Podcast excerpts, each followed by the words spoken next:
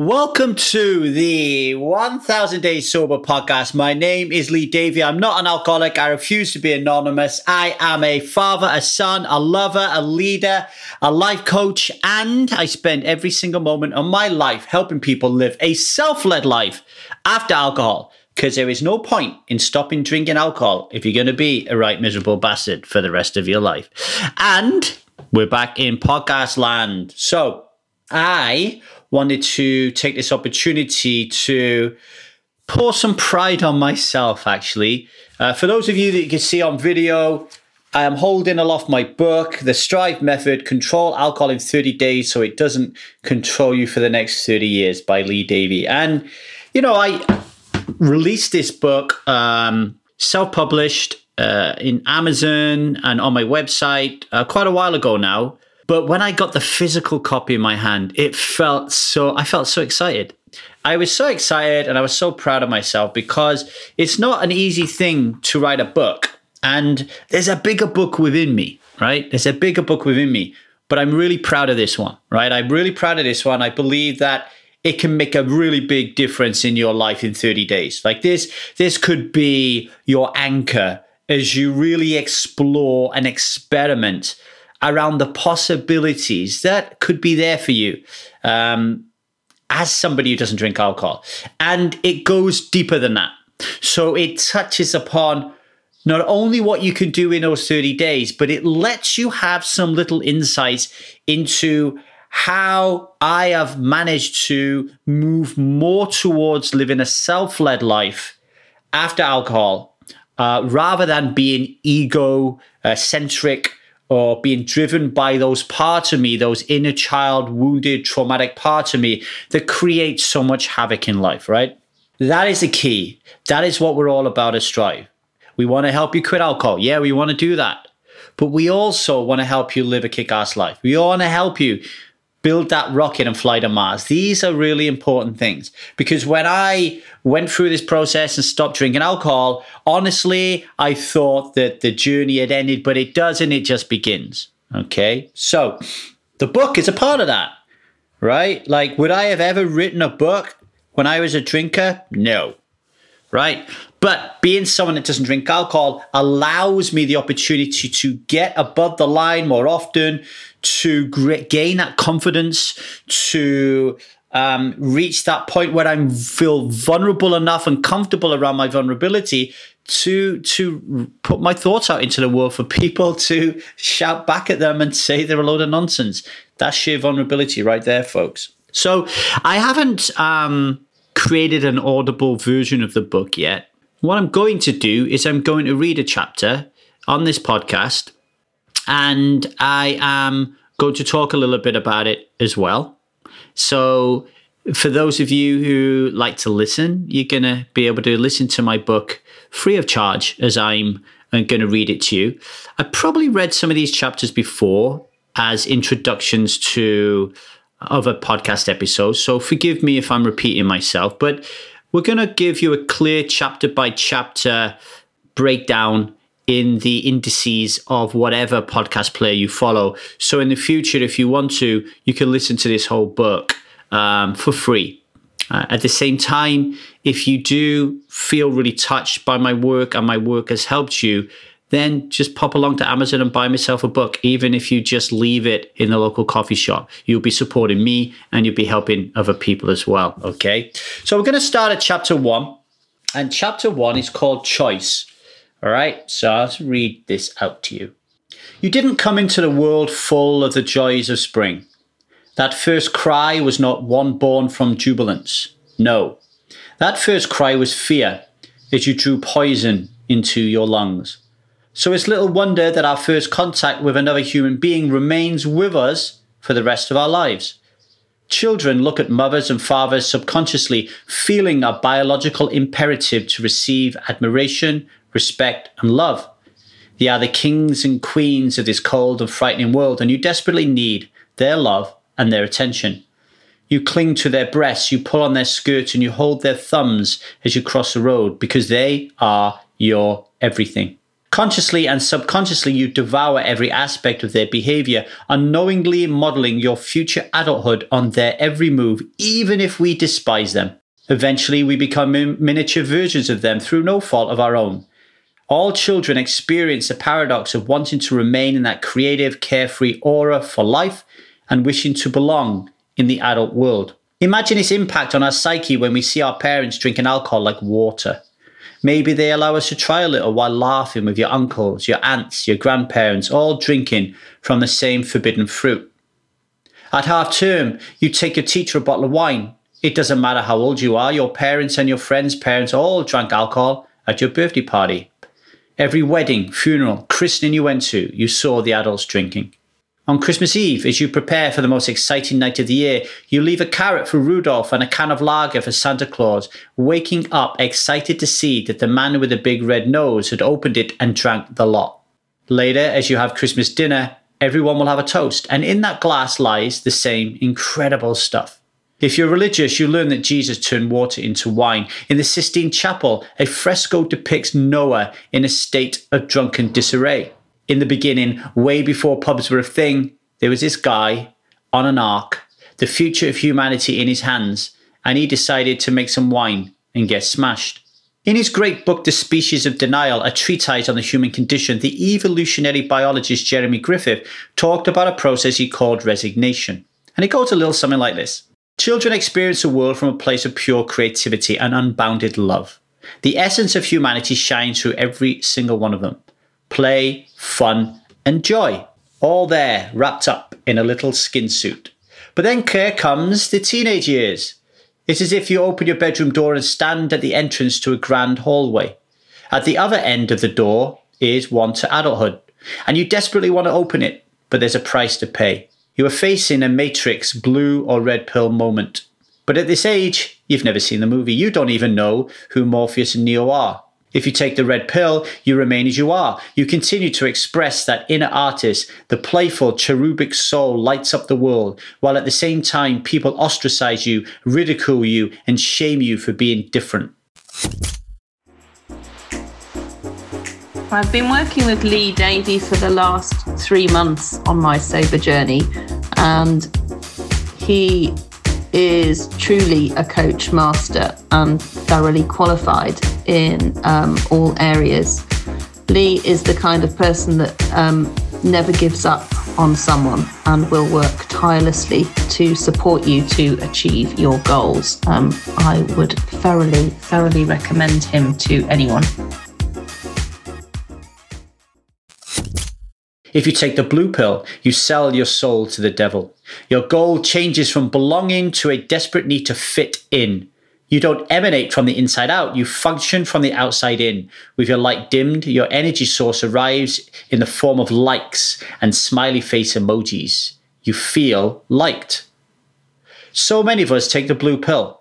We resign, as Griffith puts it. We forget our way. We shun individualism for the desperate need to fit into a tribe, any tribe at all costs. We pick up on the rules of each tribe quickly, and one of these rules is to drink alcohol, and lots of it. One of the calamities of humanity is the loss of healthy ritualization from childhood to adulthood. Instead, we have pseudo rituals, and one of them is this insidious cultural drive to drink alcohol, to stand on top of a pub table with one eyeball facing east, the other west, as you pour the elixir of life down your throat blackening your heart. Alcohol is ubiquitous. Alcohol is a critical part of the shift into adulthood, same as sex. The truth of the matter is, we've been waiting for this moment from the beginning of time. From the moment we first crawled through the vernix to rest on our mother's breast, we wanted to belong and do what is needed to be accepted as a normal functioning and respectful part of this crazy thing we call life. Ladies, gentlemen, when it comes to your decision to drink alcohol, I want you to know that you never had a choice. Never. The alcohol industry and the institutions that support it have designed you from birth to be someone that doesn't drink alcohol. And I urge you to find some compassion for yourself in that truth. You never had a choice. But here's the thing today, you do. So here are your next steps if you choose to take them on. Stand in front of a mirror and with all the love and emotion you can muster, repeat 50 times, more if needed. And hell, make it a daily ritual if you have to. I did not have a choice when it came to drinking alcohol. I did not have a choice when it came to drinking alcohol. I did not have a choice. But today I do have a choice. Today I choose not to drink alcohol. Honor your vow, and just for today, your day one, choose not to drink alcohol today. Thanks for listening. Uh, why do I start with choice? Well, I mean, I said it there in the piece, right? We can give ourselves a really hard time.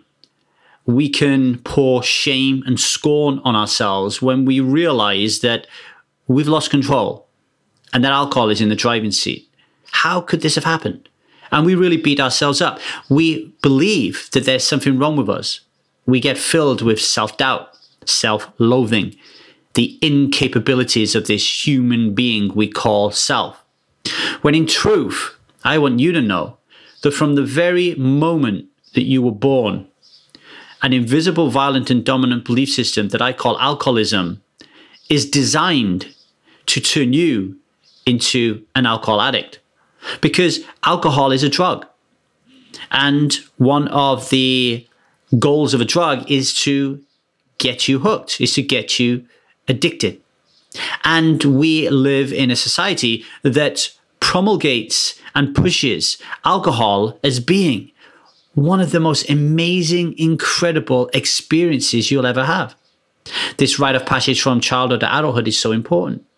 You wish your Monday, Tuesday, Wednesday, Thursday away for your Friday, Saturday, and Sunday just so you can kick back and drink alcohol. It's a major part of our life. Why would you not want to get involved in it? Why would you not want to drink it? There is, for many of us, a non existent social system without alcohol until we can open our eyes or be vulnerable enough to create our own. So it's huge. And it's so easy for resistance to shine up, for the parts of you to shine up and say, hey, you are useless. You are pathetic. You are ridiculous. How did you lose control? To get you to drink alcohol again, to get you to fit in. This isn't a choice. It is not a choice. And in that lies some compassion. In that lies some empathy. In that lies some support for yourself to say, hey, hey, I'm a victim here. And then when you recognize that you're a victim, but you recognize you're in the drama triangle, you recognize the system and not alcohol as the villain, now you can take the necessary steps to get out of that drama into presence, elevate above the line into self energy, your soul, the very part of you who is creative, compassionate, conscious, clear minded, communicative the very part of you that is the essence of love. Choice is also important, not only to recognize that you didn't have a choice when you drank alcohol, but to recognize that you have a choice today, is to realize and to take 100% responsibility for your decision to drink. Yeah, it's very complicated. Yes, addiction is complicated. Yes, it's not easy to just say, I'm not going to drink it's potentially one of the most difficult, challenging things in the world. But that doesn't mean that at some level we have a choice to do something different. The people who come to strive, the people who come to strive, if I was to put them on a desert island for 30 days with no access to alcohol, they would not have a problem. There would no there would be no DTs. There would be no life threatening emergency situations. There would be no need to go to the doctor or the hospital. Now, there are people whose dependence on alcohol puts them into that bracket and they have to have more care. They have to be taken care of in a different way and guided and helped and healed differently. But at Strive, the community that we build, the people that listen to this podcast, the people who turn up at my doorstep saying, Can you help me out? These are people who know that they can do this. These are women that have gone nine months for a pregnancy without touching a drop. These are, are people who, when the chips are down, they've gone through long periods of time without drinking alcohol. And let's not forget the first 11, 12, 13 years of your life when you never touch a drop of it anyway, right? So I say recognize that you have a choice today and take 100% responsibility for that choice and say, I am going to do something about it. Okay? Really, really, really crucial uh, part of the puzzle there on day one in the Strive method control alcohol in 30 days so it doesn't control you for the next 30 years. Go read the book, get it on Amazon, go to www. Actually, don't go to Amazon. Go to www.thestrivemethod.com. Um, and when you buy the book on the website, you'll get access to $915 worth of free gifts, including access to our book club. So every month I get on, I read uh, a chapter like this, and we have a conversation about that topic. I can help ask you, answer questions. I can give you on the spot coaching. Okay. So please go out and buy the book. Um, don't just buy it for yourself as well. It's cheap as chips. Buy a couple of copies. Go to your library, leave one there. Go to your local coffee shop, leave one there. Where people hang out, leave them there.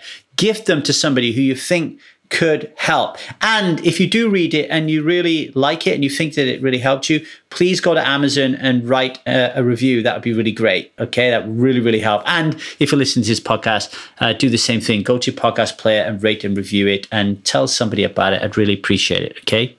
Now, beyond the book, The Strive Method, Control Alcohol in 30 Days, we have The Strive Method, our six month workshop. To access that, you need to become a Strive subscriber, join a little family. Uh, go to www.thestrivemethod.com uh, to sign up for that.